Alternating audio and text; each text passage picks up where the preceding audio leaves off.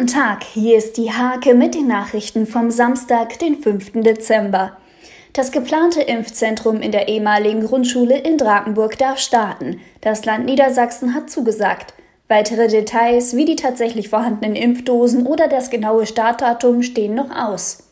An drei Sonntagen soll am Rohrbach in Glissen sanftes Weihnachtsflair aufkommen.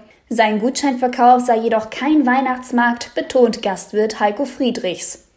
Der Nienburg Service verlost an seine treuen Kunden für ein Jahr ein Elektroauto. Wer fleißig Punkte sammelt beim Heimatkundengewinnspiel, hat die Chance auf einen Renault Zoe.